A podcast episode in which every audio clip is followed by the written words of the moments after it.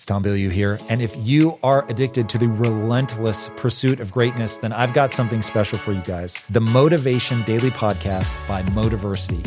It's your daily fix of motivation, inspiration, and wisdom featuring the best speeches and speakers on the planet.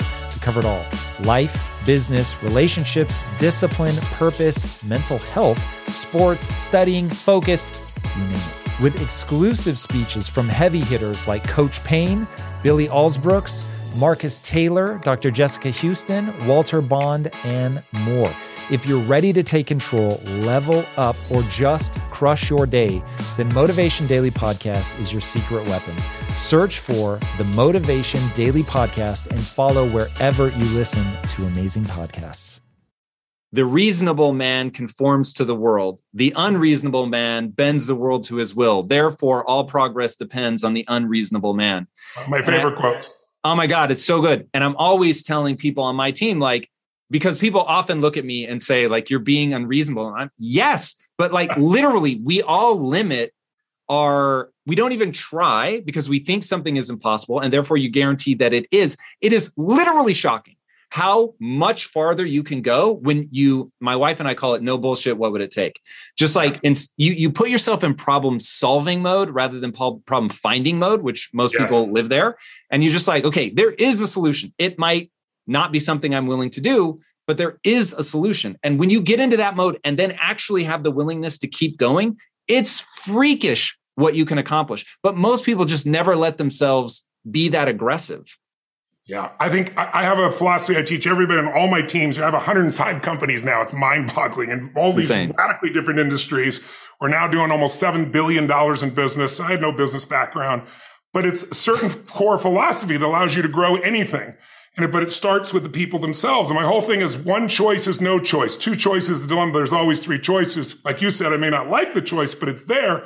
But more importantly, I think it's getting people to see that what they thought was possible, impossible is possible. The more you can give people an experience, like talk's cheap, but I've done enough things in my life with enough people at this stage. I've got a track record where it's like, I said it's going to happen.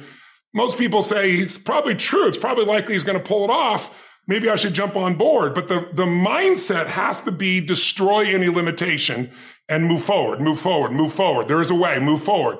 And I think uh, if you watch this, it's like taking off on a plane from you know, I'm in Texas right now. If I flew from Dallas here to go to Hawaii, you're off course about 90% of the time. I'm a pilot. Now, what if every time you're off course, oh my God, I'm off course. Oh, I should freak out. Oh my God, I'm off course again. But, you know, you just tack back and forth and you land exactly where you want to be, three, four, 5,000 miles, you know, away. And I think that's how we have to navigate. But most of us, and especially during these COVID times, most of us have been conditioned not to, to take a risk. People ask me all the time, what does it take to be happy? And I always tell them it's really simple. One word, progress. Progress equals happiness. If you keep growing, you're going to feel alive. And if you keep growing, you're going to have more to give. And when you're growing and giving is when life is magnificent. It doesn't matter how many statues, Oscars they give you, or Emmys, or how much money you have in the bank. We've all seen people had all those things, and I get the phone call because they're depressed or somebody commits suicide in that area. So it's really an inner game. And I think that's what's missing for us today. Everybody's focusing on the outside world and how there's a lot of things in the outside world you'll never be able to control. You can influence, but you can't control it. This, your mind, your emotions, your body, you have 100% control over what you do with these things. And that's where the game is won. You win the inner game, then you win the outer game. But a lot of people spent their life trying to win the outer game. They won and they're miserable. So to me, success without fulfillment is the ultimate failure. And so many people are focused on success still, which to me is like, there's nothing wrong with it, but it's like success is getting what you want. Fulfillment is living what you're made for. You know, and it's like fulfillment and success, they're not even the same universe. And there's mm. nothing wrong with going for success, but you, you really got to figure out what you're made for. And nobody knows in the beginning. So you start where you are and you do what's in front of you, you do what's next, and you keep growing until you start to discover hey, this is my real passion. This is my real hunger and drive. And it can change. People go for five, six, seven years, and then they usually question their business, their career, their, their body, their relationships. And then one of two things happens. They change direction and feel renewed, or they go, no, I got a great deal here. What the hell's wrong with me? And they recommit and they get stronger. But that's life. And if you don't grow, I don't give a damn how much you got going for you, you're going to be miserable. No, man, I totally agree. That's something that I heard from you many years ago that I've repeated so many times. It's so true. I think the way that I first heard you say it is progress is a foundational pillar of human happiness. Yes. I was like, damn, like that's so true. That idea of it just really sits at the foundation. I want to give you a Tony Robbins quote. Uh, and this is something going back to something you were just saying that I, I agree with uh, incredibly well or, or very much, which is uh, people have become hypnotized by a culture of weakness. And I was like, damn, like Tony's calling us out here. Uh, I agree with that. What what is going on and how do we shake out of it? Well, if you're a student of history, there is a cycle of history that is plain as day. Good times create weak people. Weak people create bad times. Bad times create strong people. Strong people great, great times. This is the cycle of history. Thousand years of Roman history. There's a great book I recommend anyone read. It, I read it in 1997. It's not a beautiful read, but you need to understand it. It's called The Fourth Turning. Or you could read the book Generations, but it's about 700 pages, 800 pages. Uh, you know, Bill Clinton gave me that book, and that's where I started. And it explains how our thinking, our process is so affected by the way we're raised generationally, the experiences we go through. So let me give you an example of why we're having challenges today and why I'm more than hopeful. Let's say you were born in 1910. Now, think it this way first. Remember, I talked about pattern recognition, pattern utilization, pattern creation. What gave humanity its greatest jump in its capacity was pattern recognition around seasons. Up until that time, we were hunter gatherers, barely able to survive. It all depended on what was happening in the environment. We were dependent on the outside world.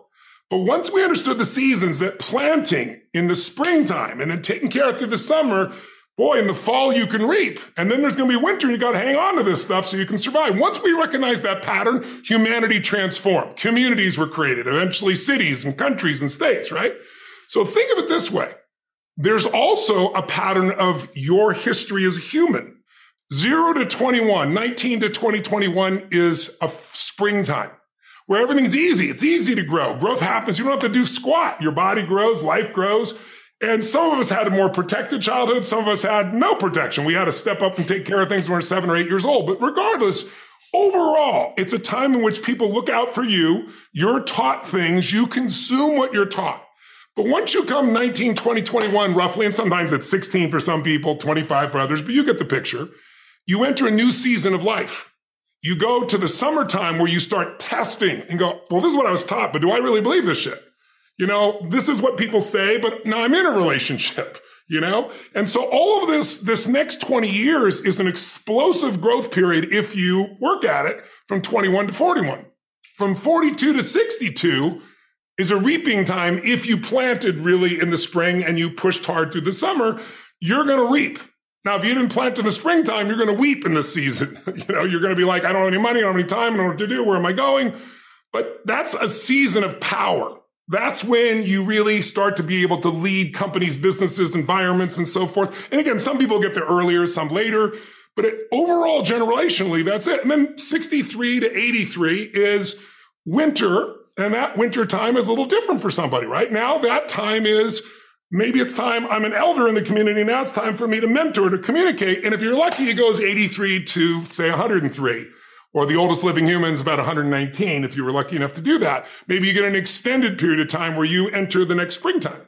So there's seasons that you got to understand because if you plant in the winter, I don't care how hard you work, you get no reward. If you bought a house, sounds wonderful in 2007, normally great. 2007, probably not so great. You're probably just starting to do okay in the last three or four years, right?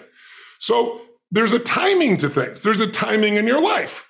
There's also timing in history. So imagine you're born in 1910. When would you come of age? 19 years old, 1929. What did you grow up with? World War I ended during that time. The whole world celebrated and the roaring 20s began and you're in your teens, cars, radios, parties. You can't wait to turn 19, 20, 21, right?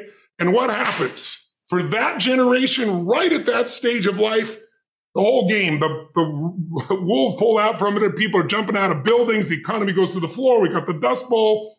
But it didn't end there because what happened when they were 29? 1939. World War II. And you and I are too young to know it, but those around know that it looked like we were going to lose. Hitler was storming across Europe. It looked like life as we know it was over. And these people went overseas and became heroes. They faced such unbelievable, they were, they were thought as flappers. They were thought as weak. They were a lot like a lot of the generation that you see today, you know, the, you know, Z generation, not so much because they're just coming up, right? But the millennial generation, my older people, they see them as weak. You know, they're snowflakes, they're this and they're that, but they have technology, they have insights. And when the outside world is demanding enough, not yet, because they're still fearful, they will grow.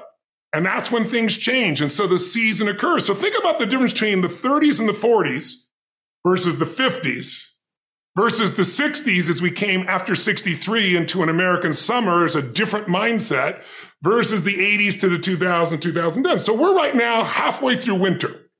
We're in another winter. It starts financially.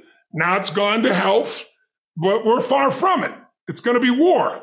And it might be cyber war, it might be full on war, but there's zero question that China and the US are on a collision course that's going to shape the direction of humanity. And so the people that right now are alive today are going to have to grow in that environment. I really think we're at a season where there's going to be a whole new level of growth. And what I just want to do is be one of the many sources that can give people perspective. Because here's the problem. A year ago, people thought we were coming out of, you know, got vaccines now and we're coming out of COVID and it's going to be all over now. People are excited. But now, after going through two years of this, there's a lot of people now that no longer have a compelling future. Like, you know, people talking about New Year's resolutions. Most people don't even have one because it's like they never followed through anyway, right? But at least they had something to look forward to. They're starting to get into learned helplessness. Learned helplessness is, is when something is so bad over and over again, you start thinking the problem's permanent. No problem is permanent. Or you start thinking the problem's pervasive because I haven't handled my finances, my whole world's over. Or because my relationship's bad, my whole world's over. Your life is bigger than that. Or all this is happening because there's something wrong with me. When you get to that point, you stop trying. And so my goal right now is to shake that up for people. People need a new perspective and you can't do it by just sitting and thinking. You got to move your body. You got to change your energy and your focus because low level of energy, I don't think, damn how smart you are. You're not going to use all your ability. But if I get you into a higher state of being, mentally, emotionally, physically, then all of a sudden you start remembering who you are and you start coming up with answers that you never even thought were possible before the idea of remembering who you are is something incredibly powerful. There was a uh, Batman cartoon where he gets amnesia and he gets put in like a, a camp, basically, a work camp, and he can't get out. And then one day, and he feels stuck and weak and you know afraid. And then he something happens. I don't remember what triggers his memory, and he remembers that he's Batman. And all of a sudden, just in remembering that he's Batman, he then takes the actions to fight his way out. And look, I know it's a cartoon, but that has always resonated with me. And whenever I'm feeling anxious about somebody, something, I always tell myself, remember who you are. And yeah. there, there's so much power, even though I know that it's BS because I am also the guy that's afraid. But there's that's something incredibly that's powerful. being human. But you're really talking about the most important concept in lasting change: identity. We all define ourselves in certain ways. And most of us defined ourselves years ago, and we haven't done an update. And now you're in an environment where you're constantly told how bad it is, how terrible it is. So that stimulates the old part of the human brain, the fight or flight mechanism, the part of your brain that's always looking for what's wrong. So you can hide from it, you know, or you can fight it, or you can freeze and hope it doesn't notice, or you can run from it. And so that part of our brain is never going to make you happy. It's an important part. There's no saber-tooth tiger for us to run from anymore or fight, right? Not for most people. But now we get that about what are people saying about me online? or, you know, or do I have enough money in a country that even if you have very little money in America, even if you're in quote unquote a poor environment, you know, I, I support, I provide 100 million meals a year. Now I'm almost to a billion meals now. I'm at 825 million meals to give you an idea in the last seven years. So I'm into helping everyone I possibly can, but you got to help them here and here too.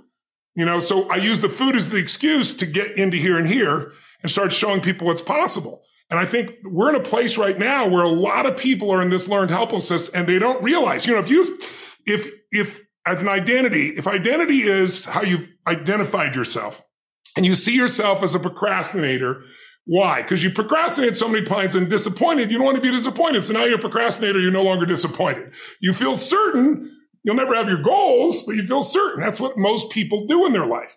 But if you set, let's say, a thermostat in this room at 78 degrees and the temperature drops far enough, something's going to happen because the computer's going to go, hey, hey, hey, you're a 78 degree, or what are you doing here at 68?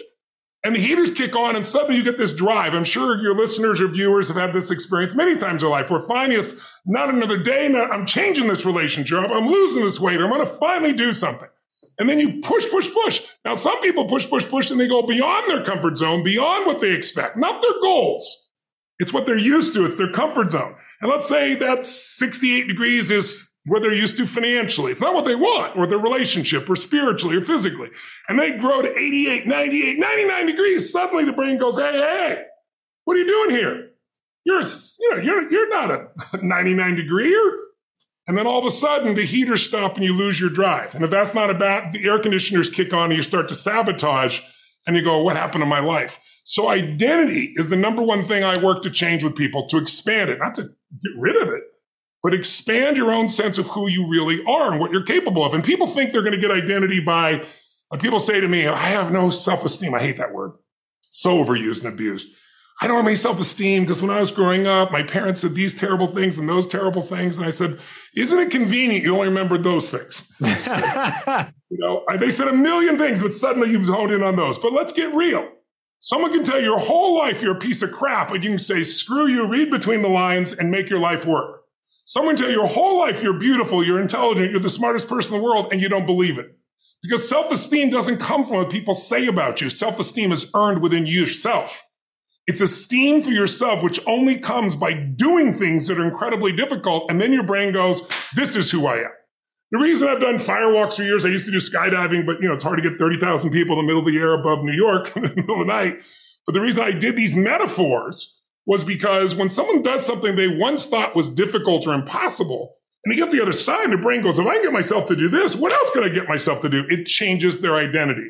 When your identity expands, your whole world expands dude, firewalking at your event was crazy. it was really cool because I had always said to my wife, I would walk across fire for you. And so at the oh, event, at the event, it is like you are trying to fuck with people. You are like, you spend hours warning about like how wrong it could go. You have to be so careful. And so I was like, okay, wait, is he trying to freak me out? So this is like a bigger deal. And then as you're walking up to it, you feel the heat and you're like, oh shit, like these are actually hot and people start peeling out of line, right? They just can't bring themselves to do it. And I'm like, look, I may end up with charred stumps for feet, but I told my wife I would walk across fire for her. I'm walking across this fucking fire.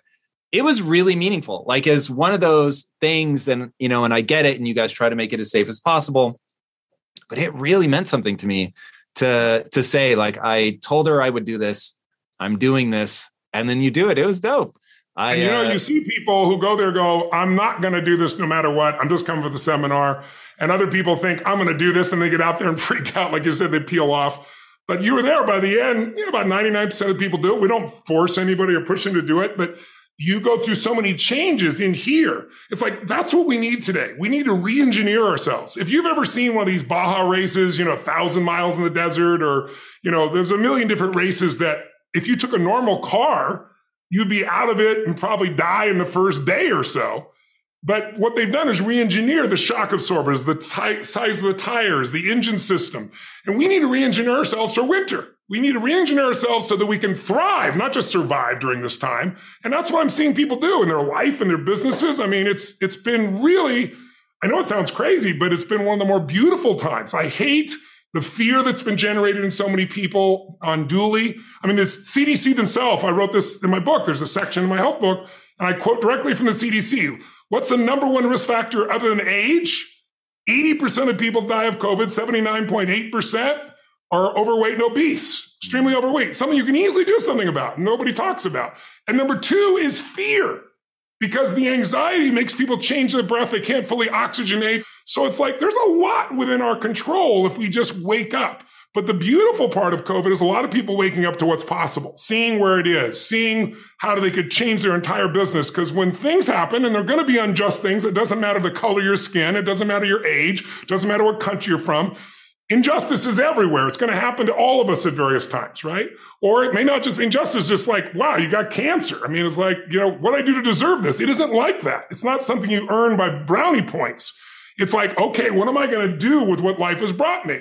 And my greatest growth that's helped me help so many other people is because, you know, someone tells me I, I, got a tumor in my brain and I'm going to die. And I'm like, I don't accept that, right? I got a torn rotator cuff and there's, you know, you're going to have to go through six months of rehab. I, I'm not going to accept that. There's got to be another way, you know? And so, and, and the things you can't control, you learn to learn how to accept and learn from, you know? And so I think COVID has offer, offered that opportunity. I'm reaching more people because of it. I'm touching more lives. I'm having an impact. I, you know, my wife and I have tried to have a child for quite many years. I have five grandkids and I have uh, four kids, now five, but I have a nine month old now. I have a 48 year old daughter and a nine month old daughter, to give you an idea.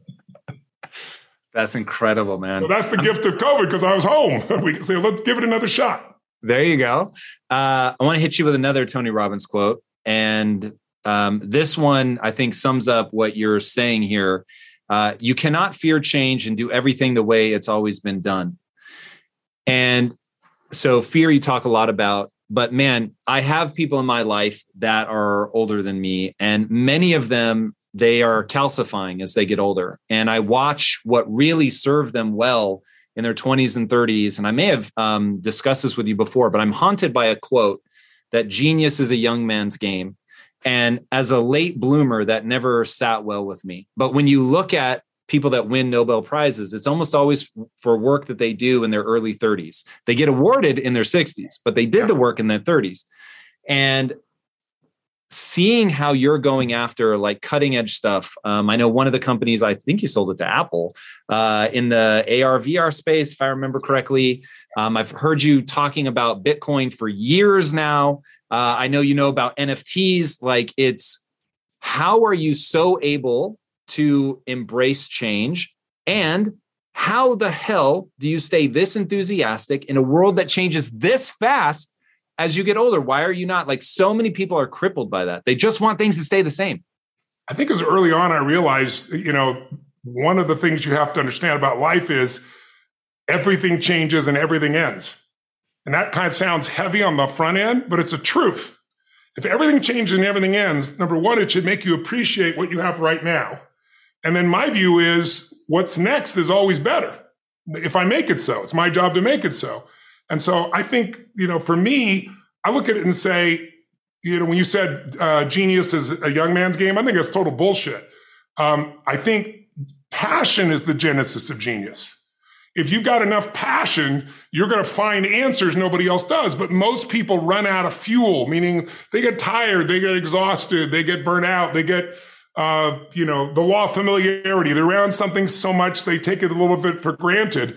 And I've managed to see something in myself that I found in every great leader that I've ever respected. And that is, I, I, I, value intelligence immensely, but I know really smart people can't fight their way out of a paper bag pragmatically, right?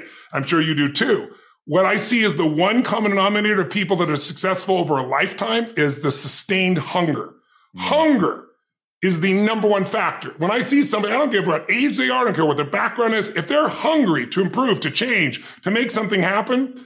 I mean, if you look at Richard Branson, he's as hungry today in his late 60s as he was at 16 years old and that crypt starting Virgin. You know, uh, you look at my buddy Mark Benioff, you know, he's like, he's kind of like in his early 50s right now. Mark is more hungry today than when I knew him 12, 14, 15 years ago when he was first coming up with the idea of, I'm going to you know, he went to one of my seminars over and over again, the UPW, you know which one. And he went there like four or five times and he was sitting in the front row. He's a tall guy, he introduced himself and said, You've convinced me I'm going to leave this company I work for as an employee here and I'm going to go start this new company called salesforce.com. Wow. And he says, Tony, we're going to do $100 million in business. We're going to change business. Now he's doing whatever, 30 billion right now. it's, but it's because he hasn't lost the hunger.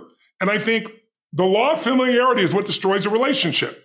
You get around somebody enough, you love them, but you don't have the same passion, same aliveness.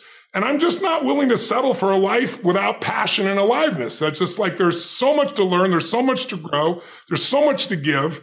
And I'm I'm wired to grow and give. And I, I, I think anybody gets wired to grow and give is going to have a really fulfilling life. It doesn't matter what you choose to do, you're going to be alive because you're going to make progress And because you made progress, you have something to give. And we all, like some people think they just want to get, but you get, get, get, get, and it's pretty damn boring and it doesn't really expand your sense of identity of who you are. But if you're constantly growing and then taking what you learn, you're so excited about it, you share with other people and their life gets better, whether that be software you make or dresses you design or you know something you do in the health space that really gets people to enjoy their food while they're eating well if you have those passions and you keep growing there's no limit. It doesn't matter what happens in the short term with a pandemic or with a drop in the economy or whatever the case may be these are all temporary when you realize life is lived in decades not in days I've seen people in your own seminars that have been through things that are so traumatic. It's almost hard to believe that a human can put another human through something like that, but they do. How does somebody like that, who is going to have a very hardwired sense of their own identity, of that they're broken in some fundamental way, that there's no way beyond that identity, and that's creating what I call a frame of reference. So it's the distortion you were talking earlier about. We distort things. It's creating that distorted funhouse mirror that they're viewing their world through. How do you, cause I know somebody uh, that's been through something like that, when they hear all this, it just sounds too facile. It's, it's too easy. You're just making it sound so simple. Yeah. What's well, the process for overcoming that trauma? Well, first, people get vested in their trauma. People get vested in their pain. If you want to know the largest drug on the planet, it's not cocaine. It's not heroin. Uh, it's not pot. It's not, you know, some prescription drug. The biggest, you know, drug on the planet is problems because everyone has a deep fear. Everyone. And the deepest fears we have are two. One is that we're not enough. We're not smart enough, young enough, rich enough, pretty enough, funny enough, something enough. And if we're not enough, it's the deepest fear we have, which is we won't be loved. And love is the oxygen of the soul. So, you know, a baby is, if they're not physically kinesthetically loved, they develop what's called failure to thrive syndrome. That's how desperate our nervous system is for love. So human beings, when they think, oh my God, if I fail at this, it'll look like I'm not enough and I won't be worthy of love. They tend to come up with a reason why that's either not their fault. It's something that was done to me. I've got ADHD. I was born with it. I was raped. I was whatever. And they might even tell the truth. Someone may have really raped them. It's a horrible situation. But other people have raped and they've gotten through it and they're on the other side of it. This person hasn't because it becomes their reason for not being where they want to be in their life. And so the bottom line is a mother can lose her daughter or son through a drunk driver and spend the rest of their life in pain. And another one creates MADD, Mothers Against Drunk Drivers, and does something about it and feels a sense of freedom and a sense of serving that child and a sense of higher purpose in what they're doing. So it's not the problem. It's not the trauma. It's finding what they value more than the problem.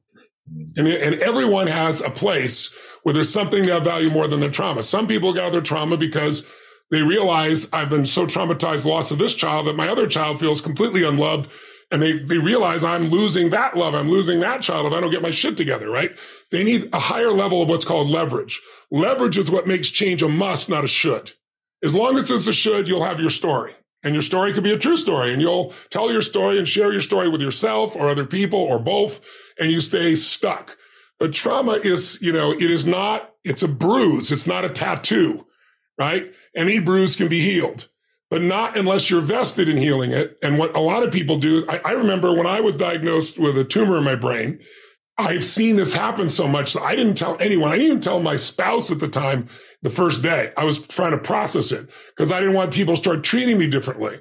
And so the only person who knew for the first day or two was my assistant because she had talked to the doctor. So before I'd even been able to tell my spouse at the time, all of a sudden, you know, everyone treated me like I was indestructible. I taught people to do that. It's like, cause I want to help everybody. So there was no no. It's like, I'll do whatever it takes. Right.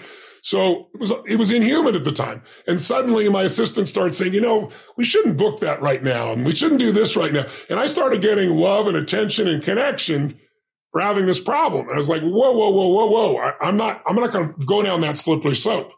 But that takes a really conscious mind to do it. And, and lucky for me, I've had a chance to deal with millions of people. So I see these patterns all the time. But most people, their problem is their drug. It's the drug against the fear that I'm not enough and I won't be loved. Even if they go, no, it's me. I'm so messed up. What they're really saying is reassure me, love me.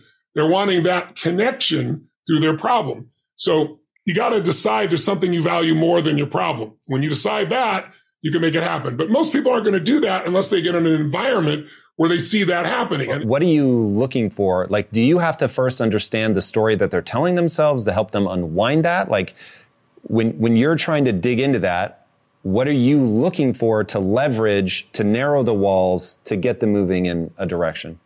I'm listening for something that they value more than their pain and, or I'm trying to dig to find where that is. But I first try to figure out, like, if you think of, we all have a life story, right? Some people's life is a warning. Some people's life is an example. If your life's a warning, it still can become an example if you're alive, right? You, can, you have that choice. That's the, the greatest story of all time, the comeback story, right? So what I'm looking for is what's their story? And the story is driven by number one, what's their desire?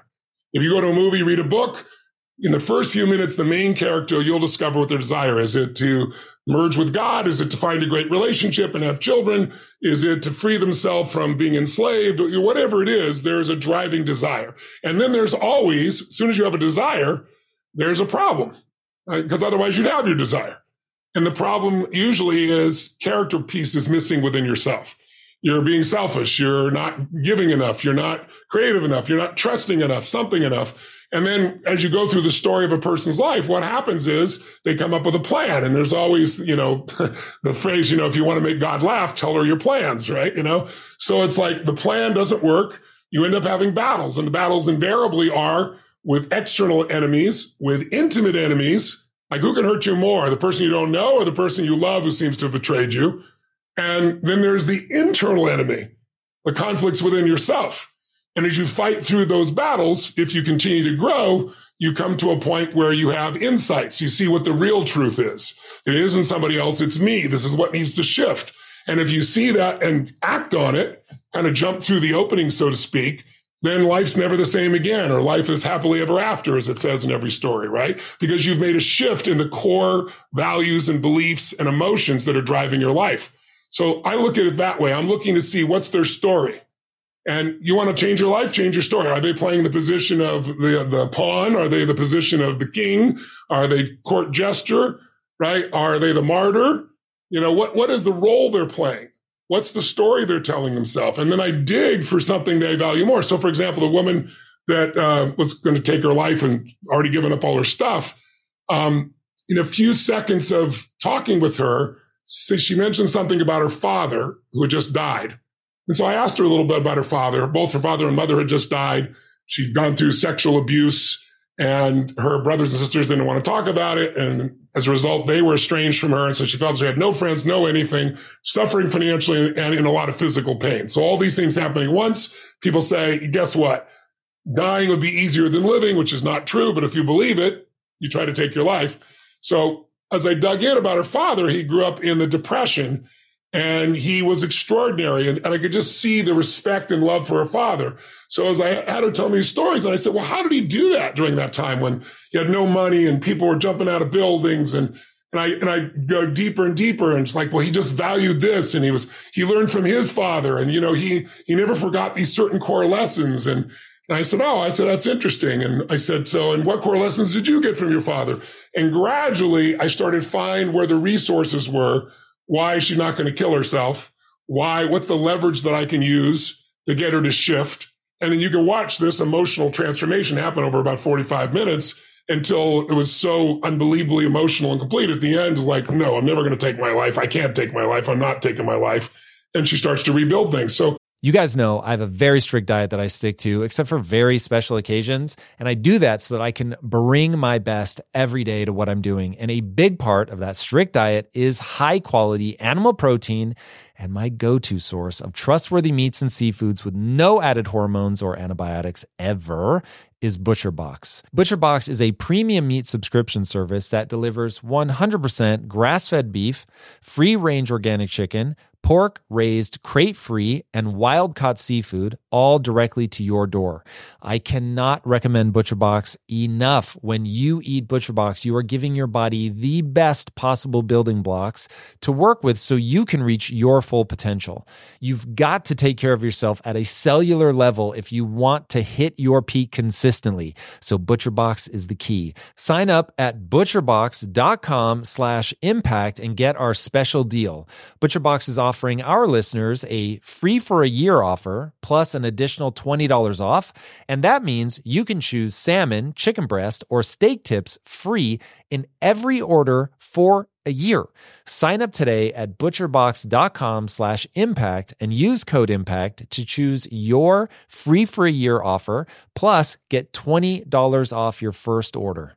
In today's highly unpredictable and rapidly changing world, the smartest move you can make from a financial standpoint is to actually understand how money works and how markets move. Because if you want to have any chance of investing your money wisely and growing your financial portfolio, you have to make a profit. And the only way that you're going to do that is either by setting and forgetting or actually understanding what's going on at a macro level. So whether you're a seasoned investor or someone looking for extra guidance, today's sponsor, Yahoo Finance, has got you covered with all the tools, data, and news that you need in one place to grow your knowledge base around what is happening in the world of finance and to make sure that you have the right goals and you're executing well. Yahoo Finance makes it easy to consolidate your accounts so you can effectively and efficiently manage your entire portfolio. Personally, I love how straightforward their platform is to use. It is very simple to get the information that I need. And Impact Theory's own chief financial officer is exactly the same, spending time helping me frame exactly what is going on from a global perspective so that I'm making the smartest decisions that I can. I definitely recommend that you check out Yahoo Finance for comprehensive financial news and analysis. Visit the incredible brand that so many great investors use at yahoofinance.com. It's the number one financial destination. yahoofinance.com. Once again, guys, head there now, yahoofinance.com. In today's highly unpredictable and rapidly changing world, the smartest move you can make from a financial standpoint is to actually understand how money works and how markets move. Because if you want to have any chance of investing your money wisely and growing your financial portfolio, you have to make a profit. And the only way that you're going to do that is either by setting and forgetting or actually understanding what's going on at a macro level. So whether you're a seasoned investor or someone looking for extra guidance, today's sponsor, Yahoo Finance, has got you covered with all the tools, data, and news that you need in one place to grow your knowledge base around what is happening in the world of finance and to make sure that you have the right goals and you're executing well. Yahoo Finance makes it easy to consolidate your accounts so you can effectively and efficiently manage your entire portfolio. Personally, I love how straightforward their platform is to use. It is very simple to get the information that I need. And Impact Theory's own chief financial officer is exactly the same, spending time helping me frame exactly what is going on from a global perspective so that I'm making the smartest decisions that I can. I definitely recommend that you check out Yahoo Finance for comprehensive financial news and analysis. Visit the incredible brand that so many great investors use at yahoofinance.com. It's the number one financial destination. yahoofinance.com. Once again, guys, head there now, yahoofinance.com. Really fast, I want to I want to push in on that. So, was it that what you were uncovering is that through her dad she could see meaningful values that she already resonated with and then it was about getting her to transpose those values from your you're putting them on your dad but you can value those same things in yourself now you have a chance to live up to those values, which will help you change your story and your sense of identity. And that's going to give you the meaning and purpose to pull out. That's the intellectual description of it. The emotional description of it, yeah, that, and which would not have moved her. Those, that's the mechanics. What moves her is, I can't let my father down. He did his father down the worst time. I can't let my father down. That's what I took her to right? And then building a compelling future, what she can build, what she can do, what she does have the ability to make happen, what she has broken through, like tapping into the resources she deleted inside of herself and reactivating them so she feels alive again inside herself. Although all the other things you described are the structural, intellectual impact of what actually happens, but that's not what changes somebody. It all comes from emotion. We are emotional creatures. We all study like you're talking about it using your brain. You're such a smart person. I love you dearly. And you analyze it all, but your effing brain isn't going to do shit. What's going to do it is enough emotion. Well, emotion is the power. Emotion is what starts wars. It's what ends wars. Emotion is what gets you married. Emotion is where kids comes from. Divorce is where emotion comes from. Everything that you can think of of a major change in humanity, from the most extreme of war to the most gentle of love, all come from human emotion. So it's the mix of emotion. It's like knowing what you want and having the right fuel to get there. And you have, if the fuel has no combustion, you're just bored. You're not going anywhere. If the fuel is total trauma and I'm overwhelmed, you just blow up and go nowhere. There's that delicate balance. And I've learned over the years how to help people find that balance. Okay. This is really interesting and may, you may have put your finger on the thing that I struggle with the most. The thing I find compelling is for sure um, being able to understand intellectually what's happening because I've used that to change my own life. That is the thing that works on me. Um, do you at all feel? I would, I would ask you to consider something. Please. What you just said is absolutely true. I know you really well, and you know how much I respect and love you personally. And what you've accomplished in your life is extraordinary. What you're continuing to accomplish is extraordinary. But there's an emotional inflection that made you use those things in those moments. It wasn't just those understandings. If the emotion made you find the answers, brother, and then you have a really smart mind. You found the answers, figure out how to use it. But there were inflection moments that made you do it. There's a reason why you left your company after building it to a billion dollars. It wasn't intellectual. It was emotions. So, but you have developed your mind so much. It's like your right arm, your bicep is really strong. Your left one, not quite as much. And I'm inviting you to consider that your left one is your more powerful one. And you've used it in key moments, but it also, it's very protective to use the mind because we're all afraid to feel a little too much. So the more I can understand it, I put it out here, I can analyze it. I don't have to be in it. But the truth is where you're going to, where your impact or your real, since impact theory, where the real impact is, is when there's enough emotion that gets you to apply the things that you understand intellectually. Right. Or find the yeah. answer that you, you didn't even have the answers. You found the answers intellectually because the emotion drove you. So it's really studying what creates that emotion that makes the difference in anybody's life. That's where everything begins and ends is with emotion. And yet our society is all about up here. You know, Chinese medicine, it's all about the heart, right? That's considered the center, right? In America, we think it's the brain. Uh, you, you know, when you first are born, you know, your heart starts beating. That's how we know you're alive. And there is no brain yet. I mean, this literally is the initial sense of intelligence. That's why, you know, for thousands of years, even poets have talked about the power of the heart. Well, the heart has tremendous power and there's a biochemical connection between the brain and the heart that I know you know about. And learning how to use that is where you create more lasting change. When I was understanding it all, I was good. When I learned how to move people, I got great at what I was doing. Mm. Yeah, that that feels like a really important statement. And now I'll give you a little more insight into part of what riles me up the reason that people in self-help fall into snake oil salesman territory is some people are very good at orchestrating emotion, but they don't actually know how to create lasting change in people. And so it's bullshit. And so many people get caught up in that part. Well, that's just I like, watch, like, oh, that's like the pump up, right? It pumped up and then it drops, right? It's gone. Right. Yeah. So that, that's my big fear, not necessarily with myself. I'm pretty good at getting myself to do what is useful to me in terms of moving me towards fulfillment, just to put a really brief cap on it. Yeah. But I, what do you think about, in fact, I'll ask it another way. How have you avoided falling into the realm of bullshit because so many people that mimic you, they only exist in the realm of getting people to feel something emotional, but you don't. So you uncover this, okay, I'm going to make this about not letting your dad down. But the, a year later, and I'm just going back to the study now, a year later, people still have this lasting impact. So how and where are you translating it from the, all right, we're not going to let your dad down and this is how we're going to do it? Because it's not enough. That's what, that provides the leverage, right? Now we've got to condition your nervous system to feel a different way in these contexts right now where you feel overwhelmed. And so I use emotion with precision. It's more like a laser. It's not a pump up. Uh, you know, uh, people see a seminar with me and they see 10,000 people or 20,000 people in the stadium jumping. It's, you all know, it's not about jumping. It's using this scientifically to shift the biochemistry in that room. You know, the, the study they did at Stanford, they did, they, they followed me for three years and they put this $85,000 device on me that measures everything, heart rate variability, everything you imagine.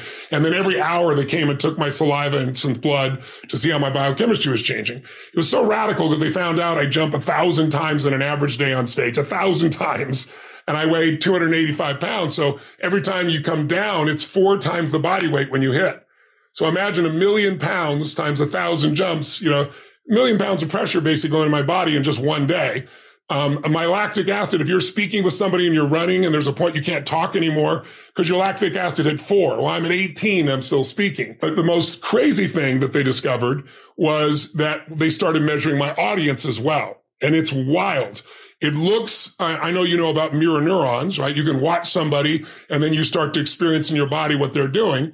Well, I take an audience all over the world, including people that are home in their houses, right? Now that we do these things digitally, we'll have 25,000 people in an event. We might have 10,000 people in front of me, another, you know, 15,000 at home in 100 countries. And they went out and they did the same tests on them and they literally mirror my biochemistry. And there's something that they found in studying guys like Tom Brady, and they they studied the um, the Stanley Cup champions, the Tampa Bay um, uh, Lightning, and so forth. Is when they get to a stressful point, they call it the championship biochemistry. There's a place where your testosterone surges. So you have this incredible drive, right? And also makes you retain whatever you're thinking about. Because with the testosterone, you remember it, right? Because it creates a biochemical shift but also cortisol, which is the stress hormone, drops through the floor. That's why Tom Brady can have a minute left and do these unbelievable type comebacks. He is in this zone. Well, that's where I am. And I take people biochemically into this zone and then I take them out deliberately to produce a little more fear, break it out. You know, I'm, I'm building muscles with them and you literally see it looks like music to what's going on there. And then every single person that they tested goes through this biochemical change. So a year later, they didn't just have the leverage, oh, I'm doing this for my mom or new values or new beliefs. They had the biochemistry that's wired into them that gives them strength under stress.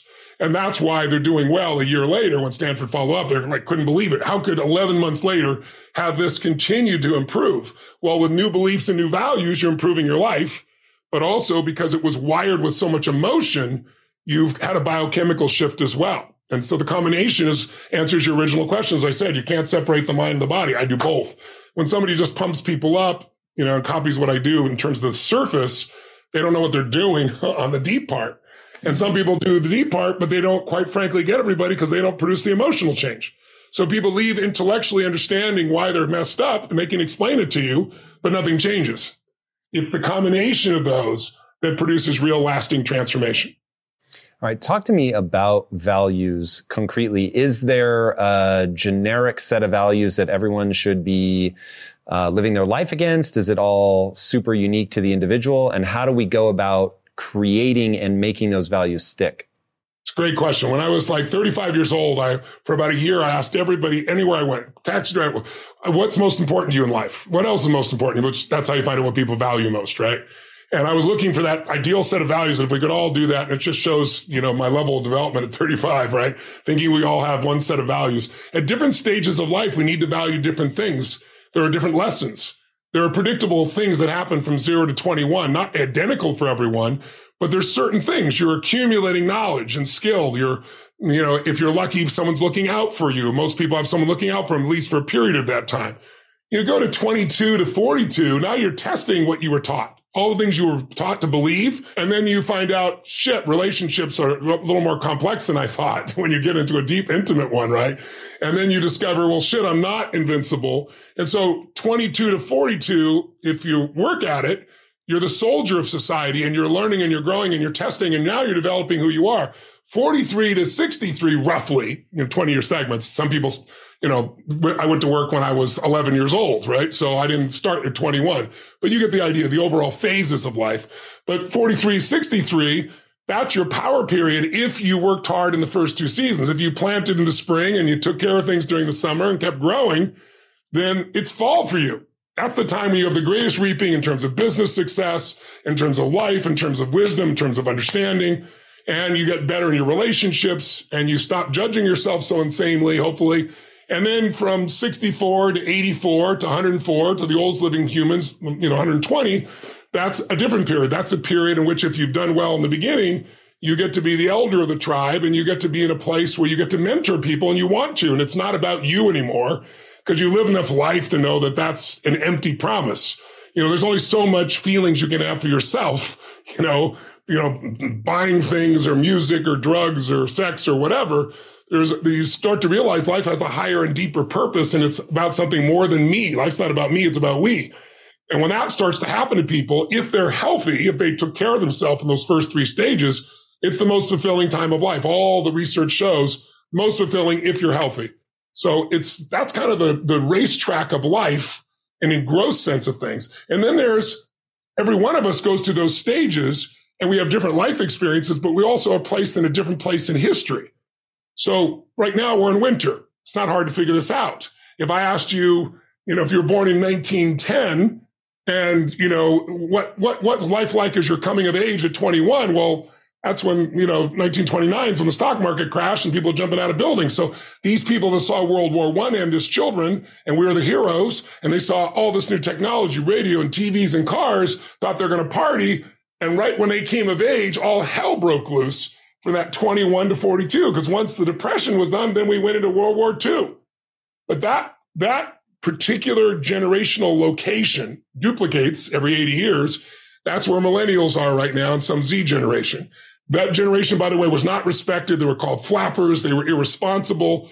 But when the environment changed, they grew and they became known as the greatest generation.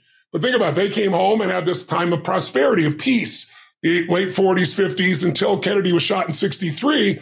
Those are unique times. That's kind of springtime. It's easy to grow. Then there's the hot summer where there's fights within generations and values within the country. And that's think about the 60s and 70s. And then the 80s, 90s, 2000s, very different than the 60s and 70s.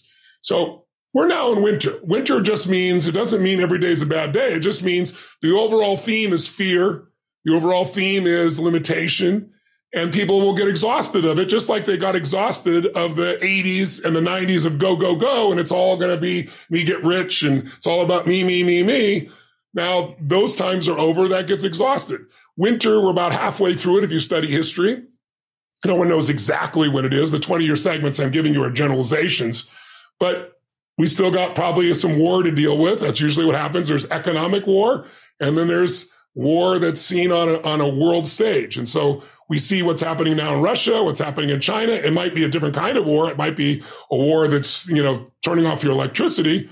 It might be a cyber war, but we're going to go through some difficult times. But on the other side of it is spring. So the beauty is you know, some winters are long, some are short. Some are hard, some are easy, but you never skip winter. You don't go from fall and reaping straight to spring.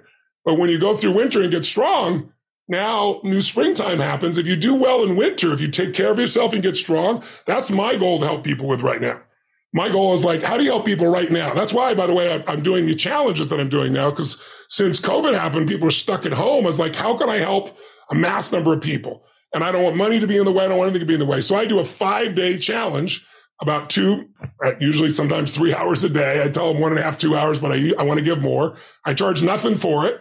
And we have, in the last three years, a million people participate in each one of these things. And it's free. I'm just showing people what to do with their body, what to do with their mind, what to do with their emotion, what to do with their relationship, what to do with their business. Because winter is scary for most people with a career or business. You know, you see all the layoffs happening in the tech business. You see the challenges we've all gone through from COVID and now new challenges with inflation. All this is coming. So what are you going to do? Give up? Well, some people are going to hope that's no strategy. Some are going to give up. Other people are going to retool themselves. And so that's my skill set. I'm made for winter. So you become more unshakable. And what I mean by unshakable is it's not that nothing bothers you. It's just that when everybody else is freaking out, you have perspective. You know how to take advantage of the situation. You have a plan. You know what to do. Because financially, these times are the best times in the world to make money. You know, the depression, more people became millionaires in the depression than any time in history.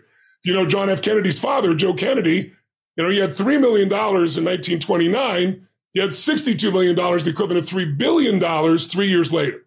Because oh. when things are going rough, people give up and freak out and opportunity shows up for those that keep their head straight. So whether it's your relationship or whether it's your body or whether it's your finances I've spent a lifetime collecting the best strategies and tools. Obviously, everything you've put out has had a huge impact on my life.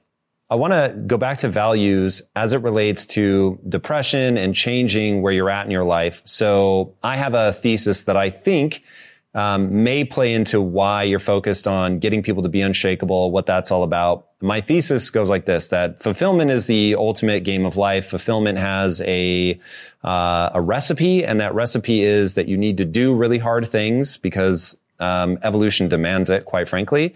So you have to do really hard things in order to make progress, which is something I've stolen directly from you, which is progress is a foundational pillar of human happiness, uh, which I think is so true. And so you're working really hard to gain a set of skills. That is the sense of progress that allow you to serve not only yourself, but other people.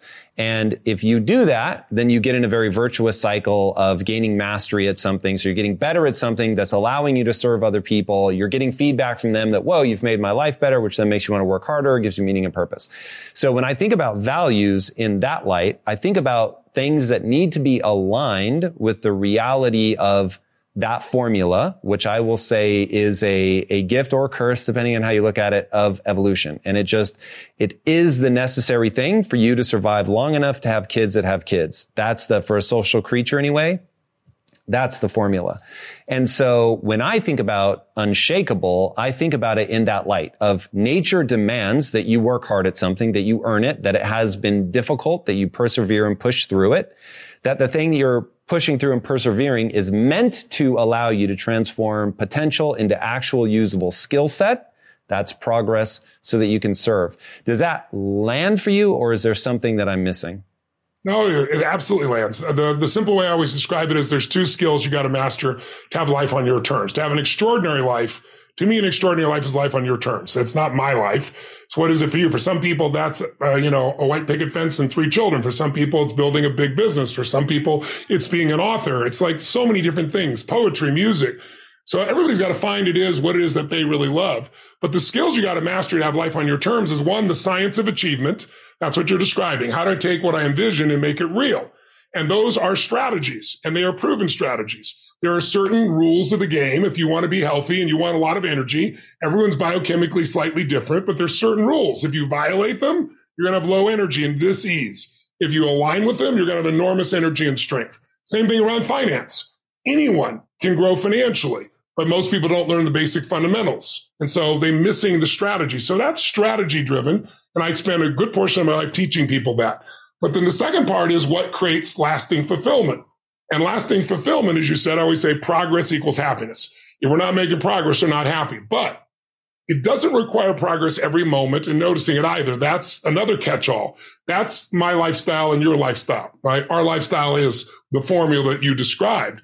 But the really ultimate formula besides progress is appreciation because you can make progress and then always have to make progress each moment to be happy. So we do need to grow. What you said is true fundamentally. Everything in the world grows or dies. Everything in the universe contributes or it's eventually eliminated, uh, you know, by nature. So those aren't my laws. Those are the laws of nature. However, happiness only requires that you are grateful. If you've got a billion dollars and three beautiful children that love you and a beautiful husband or wife, but doesn't matter what you have if you're not grateful. If you live in an emotional home, habitual pace of worry or frustration, your life's called worry and frustration.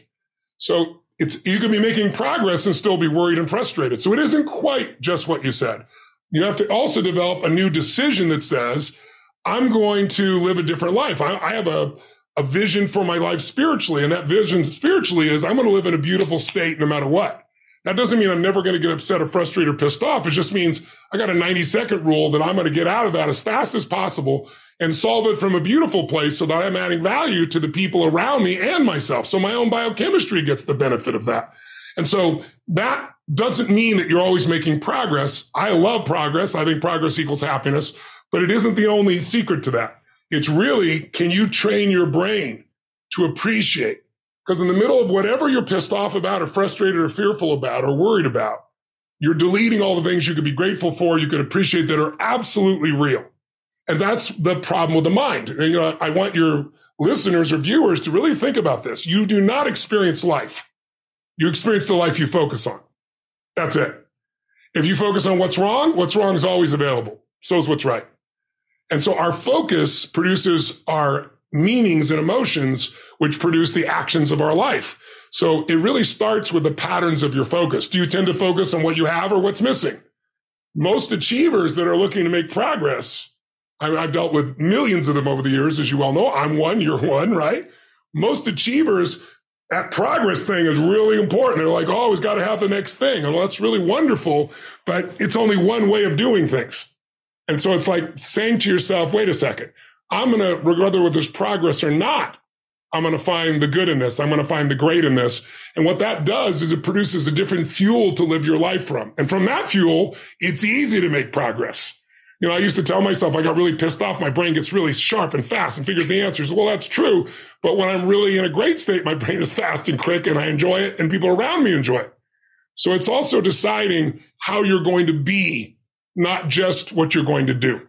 And I think the combination of those is where the quality of life that people are really looking for shows up. What if people understand that? They live that way for months, year plus whatever. Something happens and they slide back. I get asked that a lot. I, you know, I'm sliding back, I get stuck, I keep returning here. Is there an insight that they're missing, a key emotion, a value? What what is it that they need to address to make sure that they don't backslide constantly? Well, uh, I'll give you a formula. If you want to know what makes people happy at the most basic level, when your life conditions match your blueprint, when your life conditions are what you're expecting, not your ultimate dream, but when you meet your basic expectations, you're happy. If your life conditions are better than you expected, you're over the moon. If your life conditions don't match your blueprint, your expectations, you have pain. If your life conditions don't match your blueprint and you believe I'm unable to change it, it's something wrong with me or it's a permanent problem or it's pervasive or it's personal, you know, you get into learned helplessness, then you're going to suffer. And so nothing is permanent. Not even the body is permanent. Certainly no problem is permanent. Your soul might be the only thing that might be permanent, right? So it's really helping people to understand that when the life conditions change, your blueprint has to change with it. Either like if you're not happy, you either have to change your life or change your blueprint, your expectations. Usually it requires a combination of those two. So often what you say people is sliding is their life conditions changed and then what they were doing wasn't enough to make them feel the way they wanted to feel. And so then they adapted to an old style of coping.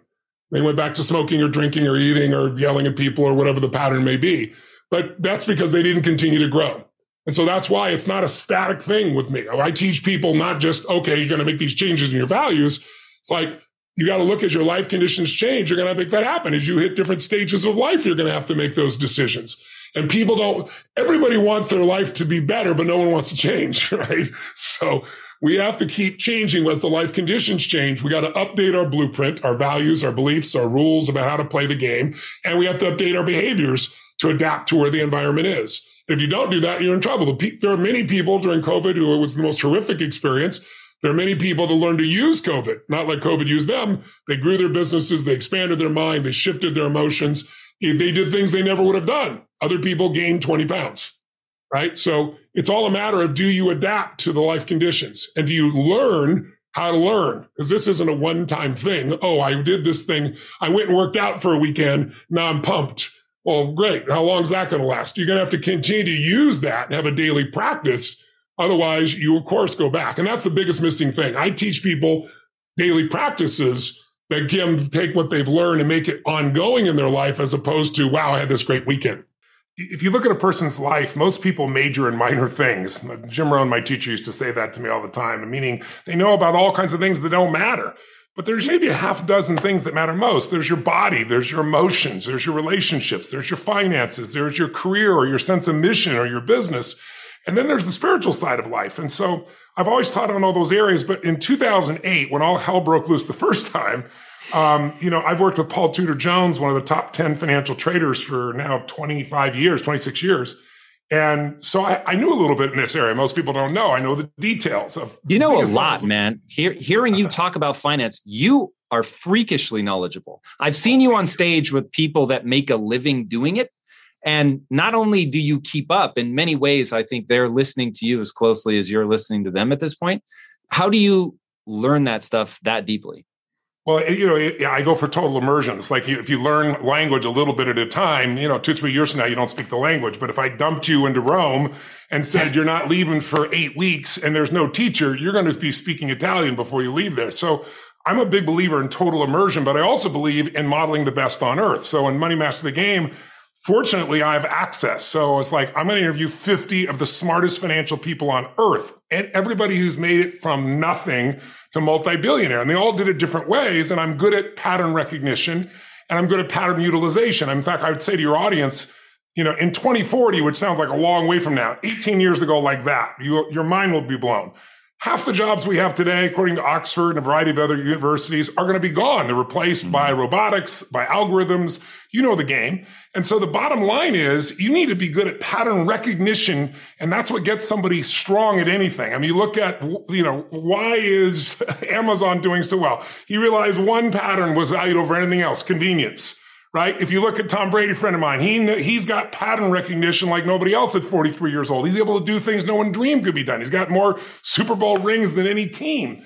So I said, I want to go to the That's best crazy. people on earth and see what do they see that none of us see. What's the pattern? Then you got to learn pattern utilization. It's one thing to see it. It's another thing to use it. And then if you're good after a while, you get to pattern creation. It's like if you learn to play the piano, most people play other people's music. And then there's a point you've learned so much that you're able to create. And I think those three skills are the most important skills. So I look at the areas that matter most and say, who already has that extraordinary pattern recognition utilization? So I go to Ray Dalio, who's, you know, returned more money to investors than anyone alive. You know, he's going to have a different level of understanding than the average person. And because I immerse myself so much, most of these interviews are supposed to be 30 minutes. And the average one was three and a half hours. And so, but like Ray Dalio is now a dear friend of mine. I can pitch and catch with him because I came so over prepared and because I could, again, not just catch the ball he threw, but pitch it back. And so to me, that's what I did. I did for total immersion. It was a three and a half year project and then expanded. I wrote, you know, uh, Unshakable after that because I saw what was going to happen in the markets and I wanted people prepared. And that's why I'm doing Life Force right now. Life Force was driven because I've always taught health elements. You and I both are both kind of biohackers in our lives. I have to be. You know, my average seminar is 12 or 13 hours a day. I go four days minimum. Over the last few years, I've had all these groups that measure Olympic athletes and professional athletes measure me. And to give you an idea, I burn 11,300 calories in one day on stage. No oh. one believed it. I didn't believe it either, but I do. I burn 4,000 before I get on stage. Chess masters burn 4,000 without moving. So that's basically what happens. But I also, to give you an idea, I push my body, you know, lactic acid. If you're running with a friend and you get where you can't speak anymore, you're at a four of lactate. I'm at an 18 of lactate and still speaking. They, they just couldn't believe it. I have 15 pounds more of lean body mass than the average lineman does in the NFL. So the demands, I jump a thousand times in a day on average, is what they measured. I weigh 282 pounds. So they're explaining to me every time I come down, it's four times your body weight. So a thousand times a thousand is a million pounds of pressure per day. And I've been doing that for 45 years.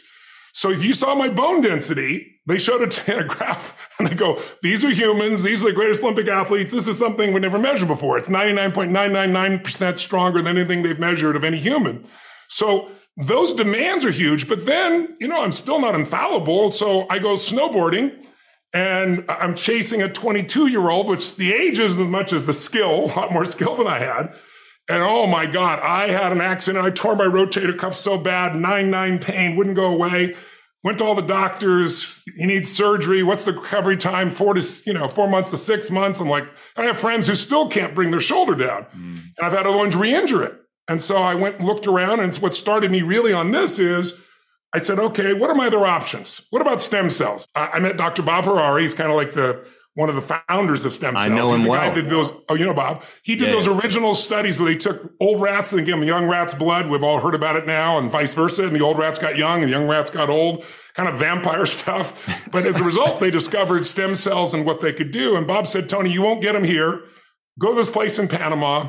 You'll get four day old stem cells that are from the cord. They're not obviously fetal cells in any way. I wouldn't do that and I went down, the first day I felt okay. The second day I felt really tired. The third day I woke up. Not only was my shoulder perfect, and I mean perfect in three days. I could do anything with it. I've never had. I've had the MRI, but I had had spinal stenosis for about 14 years, and I woke up for the first time in my life without back pain. I want to know everything about breakthroughs in medicine. I want to know precision medicine. I want to know regenerative medicine. And then I was invited by the Pope to come speak. Believe it or not, the Pope has the biggest stem cell conference in the world. He does it every two years. And I got invited to be the cleanup speaker in a four day program. And I was like, I'm not just going to do cleanup speaker. I'm going to go attend the whole thing. And I met docs doing things that you would think are going to happen 20 or 30 years in the future. Sounds like total future stuff that's happening either right now or in the next 24 to 36 months. So I've spent the last three years interviewing 165 different oh. doctors, Bob Hariri, uh, and Nobel Prize winners. Bob Hariri co-wrote the book with me along with Peter Diamandis. Both are MDs. And Peter's a rocket scientist as well. And so together we put this book together so that I could do the same thing, bring people the very best of what to do now. What are your alternatives? What are your choices? What's proven? What's not yet, but what's coming? And I'm real excited about it. It's a book. I really wrote it not only for the person who's reading it, but I don't know about you. Every day of my life, at this stage of my life, I have a lot of friends and a lot of people I know. I get a call from somebody who's got, you know, they've had a stroke or somebody's got cancer and it's terminal supposedly. And, you know, I've seen them turn around again and again. Or somebody's in a position where, you know, they've got a parent who's got Alzheimer's and they don't know what to do. And so I put in one book the greatest answers from the greatest scientists on earth of what's available right now, as well as what's coming in the short term. Mm-hmm. Not the long term. Who knows the long term? Long term, of all kinds of pieces. But I'm excited to bring it to people. When it comes out on February 8th, people can pre order it. It's called it's called Life Force. This is it right here. There it is, it baby. It's Tom Bilyeu here. And if you are addicted to the relentless pursuit of greatness, then I've got something special for you guys. The Motivation Daily Podcast by Motiversity. It's your daily fix of motivation, inspiration, and wisdom featuring the best speeches and speakers on the planet.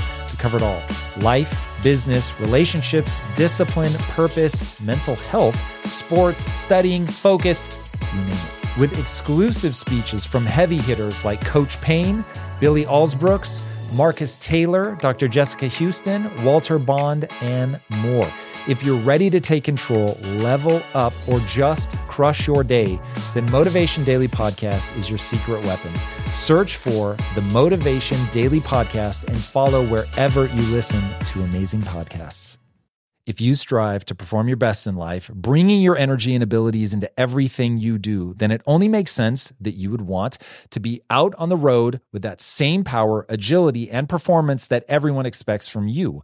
And there's no better option than the most desirable, advanced, and dynamically capable SUV yet, the third generation Range Rover Sport. You guys know I love staying on the cutting edge with technology, and the Range Rover Sport's cabin features advanced technologies such as active noise cancellation, and cabin air purification, a must, offering you and your family and friends new levels of comfort and refinement while traveling. The Range Rover Sport provides an instinctive drive with engaging on road dynamics and redefines sporting luxury for the power, agility, and performance you demand in every area of your life. Explore the Range Rover Sport at LandRoverUSA.com. That's LandRoverUSA.com. One way I make sure my business is moving in the right direction is to ensure we are constantly becoming more efficient. Because in my experience, inefficiencies will eat away your profits and leave you with a dying business. But with the right technology, your business can get the insights it needs to become efficient and ultimately unstoppable. And that is why I recommend you check out NetSuite by Oracle. NetSuite is the number one cloud financial system, bringing accounting, financial management, inventory, HR, all of it into one platform and one source of truth. You improve efficiency by bringing all your major business processes into one platform, slashing manual tasks and errors that are massively inefficient. Guys, inflation is no joke. So check out NetSuite and see how you can cut costs and boost performance at the same time, like the 37,000 companies that have already made the switch. By popular demand, NetSuite has extended its one of a kind, flexible financing program for a few more weeks. Do not wait head right now to netsuite.com slash theory. Again, that's netsuite.com slash theory. Get the information you need. Head to netsuite.com slash theory. Yeah, please. That'd be amazing. I am uh, beyond fascinated by the cutting edge of medical science, and so I'm. So I know uh, both Bob and Peter Diamandis, uh, and have had some of the talks around stem cells. But I'm really curious, as you've gone, you know, well beyond just those guys what what is the most exciting thing coming at the cutting edge of medicine is it stem cells is it something else no it's it's understanding that the aging process is the breakdown of communication between the cells. Dr. David Sinclair from Harvard is probably the number one expert in the world. There's something called Yamanaka factors, which is a way of turning on the body's original systems. You know, we all know that we have, as time goes by, you know, you have a, uh, most people are familiar with their DNA, but of course, DNA or your genome, that is not your destiny. What matters is the system that runs that. And so if you're, the epigenome is what's that called if people aren't familiar with it. And the epigenome gets messed up, meaning as time, radiation, bad food, bad lifestyle, it irritates and all of a sudden the communication is not so clear. But there are ways of restoring it. So they restored three out of four of these Yamanaka factors just recently at, at Harvard University. And they took mice that are blind. Now they had glaucoma, so the nerves are gone. And they reversed the aging and they can see again. It's the first time in history. So the nerves actually regrew? Regrew gene there's gene therapies right now of people that are being able to see again for the very first time i mean there's there's something called the wnt pathway you may have heard of wnt pathway no. i heard about this for the first time three and a half years ago when i was at the vatican this man walks out and you know i'm sitting beside sanjay gupta who's a you know pretty informed guy really great guy and dr oz are both good friends of mine and he's research and he's really quiet. There's no hype. And then he starts to describe how they, you know, figured out the code of the Wnt pathway. And the Wnt pathway after you're born, in the first seven to 10 days, if you cut off a child's finger and you don't sew it back up, it'll regrow just like a salamander's tail. But then after that time, we don't have fetal tissue anymore. Everything else you call you is coming from this signaling pathway. It tells the stem cells make this many brain stem cells, heart stem cells, etc. And for 30 years, pharmaceutical companies have been trying to figure out the breakthrough. This particular company has figured out breakthroughs. Now they're in phase, I'm sure, you know, phase one is safety at the FDA. Phase two is efficacy and phase three is efficacy at scale. And then you get approved. So they're, they're at the end of phase two, about to begin phase three. They think, they hope by the end of this year they'll be done. But in the preliminary information, here's one of their treatments, one injection, single injection. And if you have osteoarthritis, over the next 10 to 12 months, you regrow all your tendons brand new from stem cells. And it's from a new epigenome. You know, like when they made Dolly, you know, the, the, when they duplicated, you know, a, a sheep, sheep, way back when, yep. right?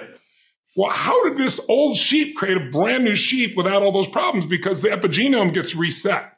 So they figured out how to make that happen through your Wnt pathway. And it has all kinds of impact. There's eight different cancers that they're working on treatments for. There are things that'll just blow your mind. So I couldn't give you one thing. There's spray on stem cells, like, you know, most people don't know it, but if a fireman or, or a policeman or someone falls into a fire and you burn your face off, we've all seen people who are scarred for life. The standard treatment is to put cadaver skin on there for you to try to be, keep you alive and make things go. They now have in seven hospitals in the United States where they can take your stem cells and spray them on your face. And I have them in the book. The pictures will blow your mind from grotesque to you could barely tell anything happened in a period of three weeks. Jesus. I mean, it is mind boggling. So there are things that can increase your energy. Right now, there is a study being done. Uh, you probably are familiar with the fact, as I started to say, that your breakdown happens in the epigenome, but also the energy centers of your body start to get weaker over time. And there are now new discoveries of how to stimulate the body so that that epigenome cleans itself off, like gets rid of the static, makes it clean again. In other words, does repair while simultaneously firing off the furnaces of energy in your body. And one of the studies, there have been a lot of animal studies, obviously, and they don't always translate. So you have to be careful about animal studies. They're, they're intriguing, but we don't know for sure until you do with humans. And in the animal studies, you know, an old rat, which forget how many months it is, but let's call it a 60 year old rat would be the equivalent for a human. It can run like a quarter of a kilometer on one of those tracks. A young rat can run a full kilometer. The ones that they test here that are older can run three to four kilometers once they've had this for literally 20 days. But what's really cool is it wasn't supposed to be released, but it's in the book. There's a group uh, uh, from the special forces that was done in Boston. They just finished the first study year long and are seeing similar results with human beings. So we'll know more, but they're not going for this as a nutraceutical. This is going for actually a drug, which should be easier as a nutraceutical, but most of those nutraceuticals don't last. They're not, they don't hold up. This one they believe will. So for energy, for vitality, for your mind. I mean, there's, it's more than you can imagine. It's 700 pages. That give you an idea. Like you said, I write tomes. Yeah, yeah these are getting longer and longer here, Tony, uh, which is amazing, by the way. And the way that you're approaching it, going after the experts, and also that this is stuff that you're already immersed in, you know, the fact that you're taking your own injury and turning that into something. And a few years ago, and, and maybe I was worrying for nothing, but I, um, I was worried about your voice and yes. it seems like you've made progress there. Um, yeah. Are what are you doing yourself with all of this stuff? Is are you doing regular stem cell treatments? Are they general, or do you get like injections specifically into the shoulder, into the vocal cords? Like, how does this work? No, my, my shoulder is perfect. I don't have to do anything new as far as that's concerned. But I do uh, stem cell treatments. I, I'm, you know, I'm testing things out all the time. There's a new form of them called V cells, and it's very small embryonic-like stem cells. They're a discovery that only came out about 13 years ago. Is this an IV drip? Like, how are we getting them in the system? Yes, this would be an IV drip in this case. They can also do injections along the edge of your spine or something of that nature. But what I'm interested in this one is uh, you probably know some of the tests now, like TrueAge, that can say, okay, chronologically, I'm 61 years old, but biologically, I'm only 51, right? Uh, and Dr. Sinclair's example, he's, fifth, uh, he's 53, but his biology is 33. Yeah, he looks young as hell. It's crazy. He really does. And his dad, who's in his 80s, who was falling, you know, falling apart now, goes jogging and running and everything else. So he like, gives it to his dog. So I'm pretty, I'm tied to the hip, just like did on the financial side to these guys I learned from so that I'm on the cutting edge and I'm utilizing those tools wherever I can. But, you know, I have to keep this body in unbelievable shape because of the demands that I make. And when, you know, when we went through the COVID thing where all of a sudden overnight, imagine when what you do for a living is 15 to 30,000 people in a stadium and suddenly everywhere on earth they go, you can have 10 people or five or none I mean, literally overnight, they canceled everything. And so it's like, people need me. How am I going to help them? And I went to watch somebody do a little webinar with like 252 inch screens. I was like, I'll kill myself first. I mean, I, you've been to my events. It's got to be an experience. It's got to take you. It's got to have the rock and roll emotion and feeling. And so I sat down with my buddies and, and my team and I put out a tape recorder and I said, here's what I'm going to do. But first I said, we're going to Vegas. They'll never shut down Vegas. Of course they did. Then I went, okay, you know, I'll do this in 1,500 movie theaters with 10 people each around the country by satellite. And they shut down the movie theaters. So I finally was like, okay, I got to reach people in their homes, but make it as dynamic as if they were there in person. So I was like, okay, we're going to build, I'm going to find a building with 40 foot high ceilings I'm going to do 20 foot high LED screens, 0.67, highest resolution in the world, 50 feet wide, 180 degrees around me. I'm going to call Eric Yuan at Zoom and say, I need to upgrade what you're doing with Zoom so I can interact with people on a larger scale, not just, you know, 1,000 or 5,000, but 100,000. I want to build a software so that people can shake it and it sends a signal. So the clapping's authentic. It gets louder as people do it, or whatever the case may be. And did the whole thing, brought seven companies together and said, we got to build this. And they said, this is a big project maybe in nine months. I said, no, you got nine weeks, went through, got rid of a lot of the people, and we pulled it off. And so I've seen more people this year and last year in these events because I have people from 195 countries, every country in the world participating and every time zone too. If you can imagine, I'm starting at 10 a.m. in Florida and it's midnight in Australia, right? Mm-hmm. And these people are going from midnight till mm. one of the afternoon the next day, four or five days in a row, and staying completely engaged and saying they have the time of their life. So we kind of cracked the code. Now I do both. I did a hybrid event the other day, Date with Destiny. I lifted the front wall. That's why I picked a building with 40 foot high ceilings. I could see people in 97 countries, and right in front of me, I had another thousand people. So we're, we're reinventing what does it take so we can help people where they live. Yeah, I want to zoom in on the moment where they say maybe in nine months, but even that is probably going to be tough. And you're like, no, no, no, we have to go to nine weeks. That that is the thing that uh, is the difference between people that struggle in life and people that can do extraordinary things. So, one, there's two parts of this. I really want to get both. One, where do you get the chutzpah to believe that you can pull that off? And then two, from an execution standpoint, how do you actually pull it off? Because it you hinted at the people that don't believe have to go. And so walk me through that on on both of those points if you don't mind. Well, I'm happy to, but you're an example of this yourself, and I'm not blowing smoke. That's how you built a billion dollar company. You and I are philosophically aligned, obviously known each other for years. Where did I get the chutzpah from? It's not my chutzpah. It's it needs to be done. It's like I, am mission driven. If you if you're just doing something for yourself, I don't I don't need to work another day of my life. You know, I mean, it's like okay, I can sit home and have a good time, but you know, I got a mission. So it's like people need us right now. They don't need us nine months from now.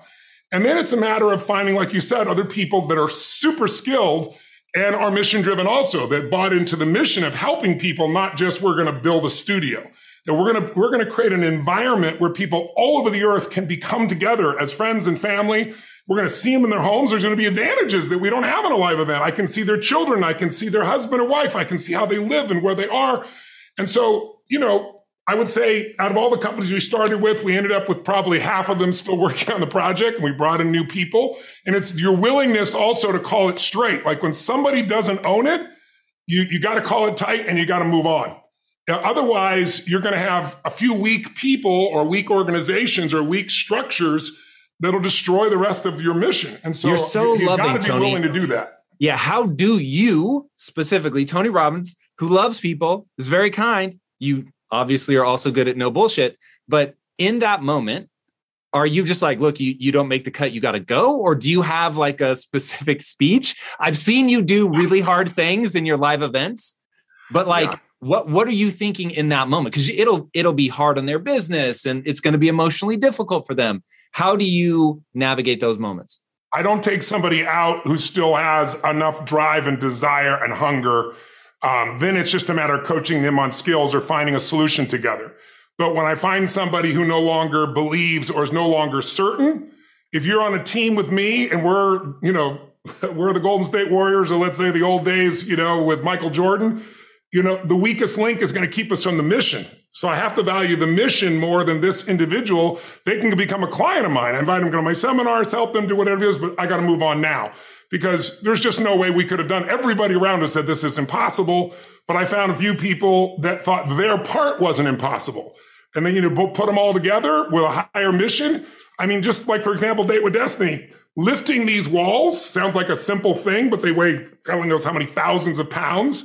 And the you know covid you know you got all the problems of the breakdown of being able to access something overseas. So i sent planes i had people overseas. We're getting things. We did it all in less than a week to be able to actually lift those. And then i told my platinum partners which is my audience i said listen it's a backstage pass. You're not going to see me. You're going to see me on screens. And, and people at a giant event on this size they watch me on screens anyway but you'll be together and then we surprised them, and it was like the music came up to a THX type sound, you know, lifted up, and they were just out of their mind, you know? So it's also about creating experiences, creating moments for people that they won't forget. So you recently did a study with Stanford University that shows that your Date with Destiny program is more effective at impacting positively depression than traditional um, medications and things like that. Why is it so effective? What tactics are you giving people that is so transformative? I think it's 50% higher uh, positive emotion and 70% less negative emotion which is pretty insane. It's, it's, actually even better than that. I got approached by Stanford during COVID because, you know, I adapted. I wanted to try and help people. And all of a sudden, you know, 15,000 person stadiums, they wouldn't let you have 10 100 people in a stadium. It was just ridiculous. And so I eventually created this giant uh, 20 foot high, 50 feet wide, 25,000 square foot studio. And we started delivering to people all over the world. And so they had some people go through Date with Destiny, two of which I think were clinically depressed. And they came back with none of the symptoms. And they said, you know what? This is unbelievable. This is six days what data do you have on this? And I said, well, you know, I got zillions and zillions of, you know, testimonials and stories, but no one's ever studied it. So they said, listen, we think this could be incredible. And they explained to me that right now, if you go across the meta studies on depression, which is out of control since COVID, obviously, it's not COVID as much as it was the shutdowns and the fear.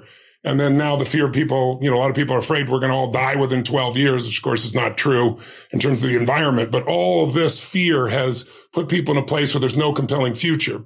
And that's one of the things that we all need. We can all deal with the difficult today if we have a compelling tomorrow. But anyway, they decided, they said, look, you know, right now the meta studies show that across all the treatments, both combination of therapy and drugs, the only about 40% of people get better. And of that 40%, 60% don't get better uh, the average improvement is 50%. So they're half as depressed as they were. Some people 100% cure, very few though, unfortunately. And I, I said, well, that's not much better than, you know, a placebo. And they said, we agree. And now I don't know if you've seen the cover of Newsweek talked about SSRIs. You know, they do not uh, change depression. And we're still giving people these drugs. It's crazy because they don't have an alternative. So they came in and they put a group together. And the most successful thing they've ever done was done by Johns Hopkins two years ago, where they gave people a month of psilocybin and cognitive therapy. And of course, psilocybin is not a legal drug, but the bottom line, the results were unbelievable. 53% of the people uh, a month later had no symptoms of depression. Nothing like it in the history of psychiatry or psych- psychological approaches. Uh, when they did our test, the numbers were so radical, they sent them out blind to two other organizations to be absolutely certain it was accurate. 100% of the people, not one person out of the group, still had depression 30 days later, and 19% of people had suicidal ideation. None had suicidal ideation. So this date with destiny I just completed they did a study for 754 people. It'll be the largest landmark study of ever done. But they really want to just show people what can really be done. And the answer to your question is, you know, the way you experience life, you don't experience life.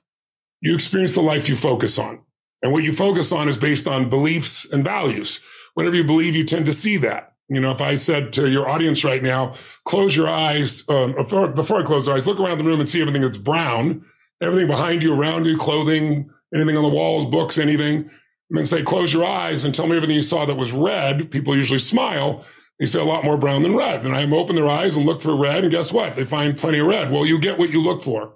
So our beliefs, our values, our rules that determine whether we experience heaven or hell inside, they're all internal. So it's like we can't control the external world. We can influence it. We have total control of this internal world, but most of us don't know how. So over those six days, People change their beliefs. I don't tell them what to believe. They discover what's limiting them. They shift their values to what's more consistent with where they are. And instead of being pulled apart, like, you know, I want to make, you know, everybody happy and be honest simultaneously. I want to make a billion dollars and sleep till noon. Those create inner conflict. we help people resolve the inner conflicts, create a compelling future and be in control of their own life. And you're right. A year later, they found 71% reduction in negative emotions, 52 uh, uh, improvement in, in, positive emotions a year after doing this. So the long impact of this is what they're most impressed by. Talk to me about what causes depression because I know I talk a lot about um, in my own work when people ask, you know, hey, I'm really struggling. What should I do? I actually would tell people cognitive behavioral therapy. If it's really stuck, then look at some of the research on psilocybin, which that's me grappling with like, what is that really deep neurochemical entrenched pathways that people can get into with depression? And I've always been hesitant to, to cheapen the cause of depression by saying, oh, you just have to think better, have better beliefs, all that. But when I saw the results of the Date with Destiny research, it made me think maybe I'm making the problem harder than it really is. Is it is it really that the the entrenched depression is just the way that people think or is there something so real to trauma that it's sending you into a neurochemical cascade that you can't get out of in any simple way? Well, rather than me answer that question, the head of the NIDHD or however they pronounce it, uh, you know, for 22 years, I don't have it in front of me here. I wish I had it give you the exact quote. Maybe I can give it to you. You can post it afterwards if you'd like. But he said, you know, in 22 years, uh, I spent whatever it was, $20 billion, did some of the most interesting studies in the world, and we didn't move uh, you know, one person out of depression. The bottom line is biochemistry is part of it, but it is related to what we focus on and what we feel. I can change your biochemistry in a heartbeat close your eyes and have you imagine one thing. I can disrupt you, put, produce fear, close your eyes, produce something else. We can produce a parasympathetic effect, a calming effect. So you cannot separate the mind and the body. They're together. And so my approach is both. I think you know from going to events. I believe in physiology first, but it isn't just biochemical. It's the way you move. It's the way you breathe. It's the way you gesture. If I said to you, there's a depressed person behind curtain number one over here, and I'll give you a hundred thousand dollar donation to your favorite charity if you can describe their posture, Everyone knows. What's their posture like? Where, where's their head? Down. Down. Where's the shoulders? Slouch. Are they breathing full or shallow? Shallow. That's right. Are they talking loud or quiet? Soft. Fast or slow? Slow. How do you know? Because we've all practiced this shit at some point and been depressed, right?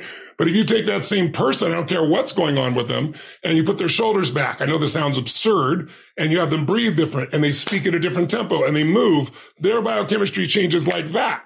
So you got to shift the way the body's being used, but then also you have to create a compelling future. This is the way I look at it. I look at it as five to thrive and give you a little picture in your head. Think of a triangle, the first base of three things. The base of how you use your body affects your depression or your excitement. If someone's depressed or they're excited, they use the body differently. They breathe differently. They move differently. They speak differently. So you can make a biochemical change just by changing the body radically enough in the way you move. Second is what you focus on determines what you feel. So if you're supposed to meet your husband or wife at 7 p.m. for dinner and you get there and they're not there, boyfriend, girlfriend, whoever, what do you feel? Well, some people go, I'm angry. Some people go, I'm worried. Well, it's only seven, you know? Well, let's say it's 730 and they've not shown up. They've not called. They not text. Well, now some people go, I'm really worried. I'm really pissed off. You know, it's 830 they haven't called. You know, I'm full, a woman tells me, right? I didn't wait for the bastard. But my point is whether you're angry or whether you're worried, those are biochemical effects, but they're all based on what you focused on. If you were really angry, like they did it again, you know, they're probably screwing around with somebody else. If you imagine that in your mind, you're going to be upset. But if you were worried, you thought, what if they're in a car accident? You're going to get a very different biochemical effect. But people have habits of what they focus on. And those habits become your biochemical habits as well. And so they reinforce each other. It's not a one way street. So that's why, you know, I really believe exercise is one of the most important elements, pushing someone beyond their normal comfort zones physiologically while you're simultaneously are working on their head, creating something. So you need strong physiology. You need a really clear focus because you're only experiencing what you focus on. The human brain is a distortion, deletion, and generalization device. Your conscious mind can only handle so many things at once. You're not thinking about your clothing touching your skin or the, you know, the sound of your heartbeat till I mention it, or let's say the, you know, the sound of the in your ear of being able to hear that heartbeat. All those things I have to call your attention to because your brain is deleting most of what's going on. So it's not overwhelmed consciously. So we pay attention to a small amount of things. So if you're really happy, you're deleting all the things that could piss you off or make you worried. If you're really worried, you're deleting all the things you could be grateful or happy about. So, and we tend to generalize our lives because we're cognitive misers. We don't want to think things through. So if you have strong physiology, strong focus, then the third piece is meaning is what creates emotion. Like if somebody says something and you go, they're disrespecting me or they're challenging me or they're coaching me or they're loving me. Well, whichever word you select for those sensations in your body, your biochemistry becomes. And so, you know, somebody might say, oh, you know, this happened to me because God's punishing me, or this happened to me because God's challenging me, or this problem's here because it's a gift from God, or someone else says it has nothing to do with God. It's the fact that I've been a lazy bastard, right? Whatever it is you do in your head, there is a biochemical effect. So there's the body, there's the focus, and there's language. Those three shape how you feel moment to moment. If you're excited right now, using your body, your focus, and your language in a different way than if you're pissed off, than if you're worried, etc. But then what makes you use these three once you understand them is you need what's called a compelling future. You need something that gets you to move forward. And like, I feel so bad for the generation today, you know, Z generation millennials, because so many of them are now talking about not even having children because of the exaggeration of the problems. We've always had problems. I remember we were going to run out of oil where the, the ozone was going to be destroyed in the 1970s, the cover of Time magazine. We've always had these challenges. And we've always learned to adapt to these challenges, whatever those challenges may be. But people today think these problems are forever because we've had some times here that we've never had where we literally shut down the whole world and had people trapped in their homes. And that has an effect on people because they don't have a compelling future. So you have to develop a compelling future. And what allows you to do that finally is what's under this triangle. If there's a circle, think of a compelling future and there's the power of identity. Identity is who are you beyond the problem? There's something inside you that's bigger than anything that's ever happened to you, that ever could happen to you. And tapping in and finding that part of yourself is how you get someone to have sustained strength. They have a reason to do it, a compelling future, something they're going for. And it's got to be a compelling future about more than just getting by. That's not compelling or surviving or doing okay. You know, the secret to anyone who succeeded is they found something they care about more than themselves, something that has meaning for them that they want to serve more than themselves. Because as human beings, if you get in your head, you're dead. Almost all of us can find something to be upset about. That's the nature of the mind. The mind is constantly dissecting things, separating, comparing. But when you look at back and you take a look at somebody's life and you look at the totalitarian aspect of what am I here to serve? What am I here to give? What am I being called to for life? Those are the people that, you know, were in concentration camps and survived. You know, if you read Man's Search for Meaning, Viktor Frankl, one of my favorite people on earth, right? This entire piece was they had a will to live because they had a compelling future. They said, I'm going to live so that I can tell this story so it'll never happen again. They suffered the most intense suffering, but they made it through it because they had a compelling future. So identity and compelling future are the ultimate things that shape people. And so what I do is I really help people discover those things and I do it through immersion because a little step at a time is like trying to learn a foreign language. You know, most people took a language in high school and college and they can't speak it.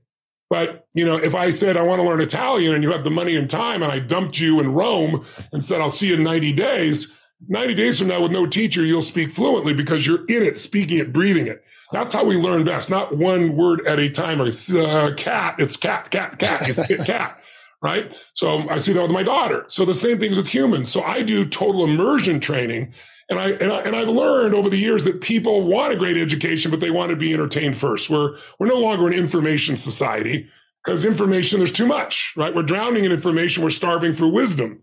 So what I've learned how to do is how to capture people's attention who wouldn't sit for a three hour movie for 10, 11, 12 hours a day. Now even at a distance, you know, because we do all these programs now live and in person, but we also do hybrid where people all over the world are participating and we're doing 12 hours a day and they're out of their mind, entertained, emotion, juice, everything they want. They're getting the best education. And while they're doing it, while they're there, I have them do the things that produce the change. So when they leave, they've already made change. They already have momentum. And that kind of E-cubing is what I call it. Entertain them, educate them, and empower them. That process I've kind of refined over the last 45 years. This is my, I'm about to end my 46 year doing this. I started when I was three, of course.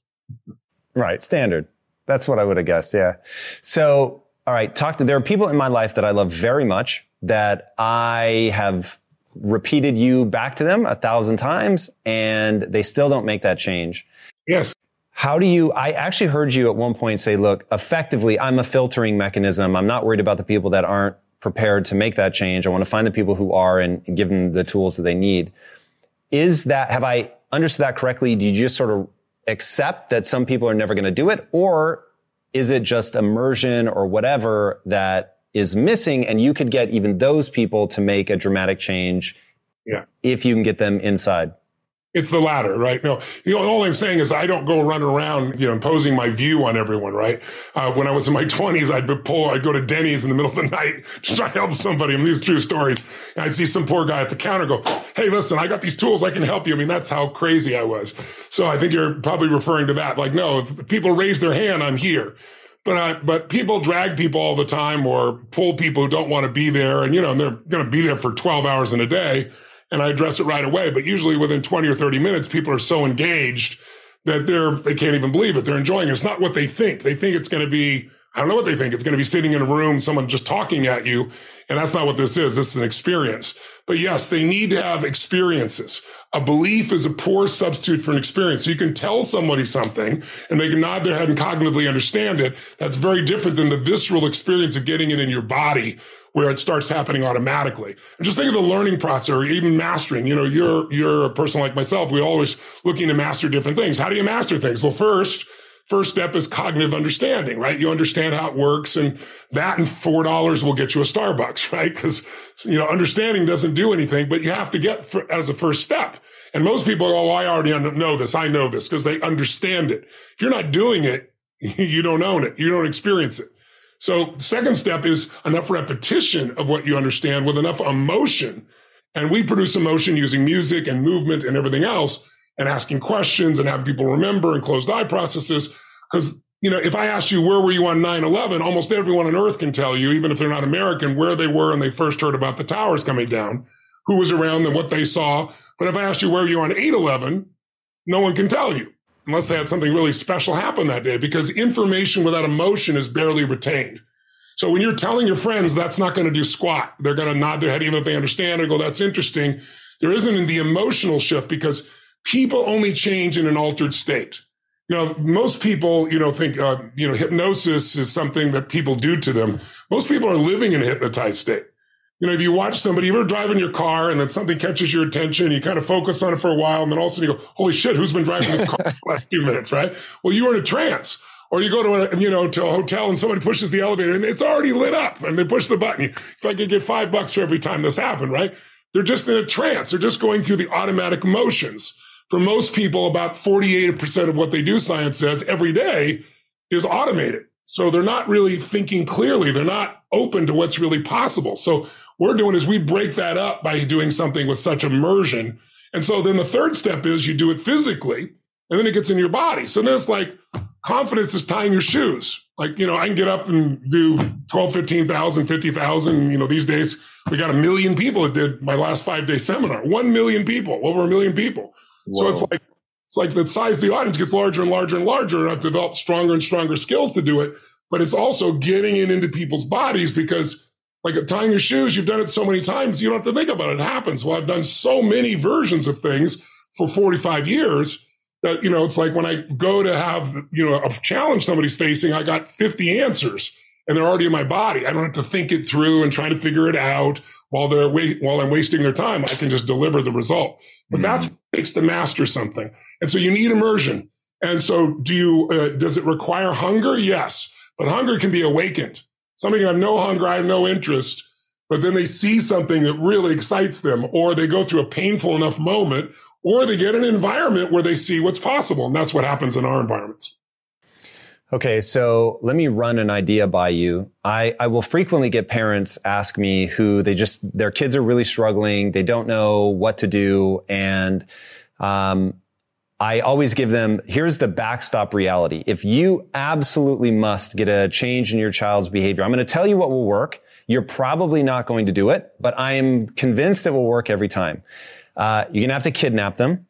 You're going to take them somewhere remote and you're going to put them in a group of people in, in the company of a group of people that they respect and to earn their respect, they're going to have to change their behaviors into what you want them to do. So assuming that you want them to do something that's actually good for them, uh, stop doing drugs, stop wasting time, living in fear, whatever. And you put them in that group and they're going to have to conform to the, the core values of that group, which you will have, you know, brought them together for that reason that they have positive, uplifting core values but the key mechanism for me is that to gain acceptance from these people that are worthy of respect, they will have to conform. But I think they have to want their respect. Do you think there's any of that or en masse can people do this in isolation? Well, of course, people can do it in isolation. People do it all the time in isolation. Your strategy is a really good strategy. And, uh, you know, I have five kids and five grandkids. Um, my second youngest boy um, uh, had an experience where when he was 16, he got caught up. You know, he went to school at uh, Le Rosey in Switzerland, an amazing school. He wanted to go so badly. I had the contacts. I thought, man, if I could have done this, gone to school. His uh, roommate was the King of Oman's son, who had at 16 years old or 15 years old, actually, they were 15 at the time. He already had 14 cars, every kind of Ferrari, everything you can imagine, he had a different Rolex or, you know, $50,000 watch each day. And so my son, who I said, you're going to work your ass off during the summer to help pay for this. Here's how it's going to work. My son then uh, kind of adapted to that environment. And unbeknownst to me, the woman in my life at that time gave him a credit card. And oh. at 15 years old, he spent over $100,000 competing with the kings and queens kids. Whoa. And started doing drugs, you know, light drugs, you know, smoking dope and so forth, pot. Uh, gained over 100 pounds Wow. And I, I, when I first went to see him in Switzerland, you know, they won't let you come for the first three months. They're very strict. They want the kids to adapt. And he gained like 25 pounds. And I pulled the counselor aside and said, listen, this isn't right. And he's like, no, this is initial transitions. We see this all the time. He's going to play rugby. He's going to lose weight. Well, over the next year and a half, he gained over 100 pounds. So I got him out of the school. I brought him back to the U.S. And sure enough, within a very short time, I had to do an intervention on him and because one of his friends told me what was really going on with him. And so I did the intervention. He's not my blood child. So he said, you know, I'm going to, I'm going to call my real father, who, you know, was a nice man who provided, you know, his physical sperm, but had not been around most of his life. I've been, you know, I've been raising Josh at that point since he was five years old. Really painful situation. But if you're a father, you got to do whatever it takes. And so I knew what he needed was what you described. He needed an environment where he had to earn everything because unfortunately, his mother and I were divided and she was giving everything on the side. So he had no sense of inner pride. It's like when people talk about self-esteem, I, I hate the term. It's so overused, but self-esteem does not come from what other people say to you. Someone can tell you your whole life you're beautiful, you're strong, you're smart, and you cannot trust yourself or not think so. Someone can tell you you're a piece of crap and you go, I'll show you. And some part of you grows as a result.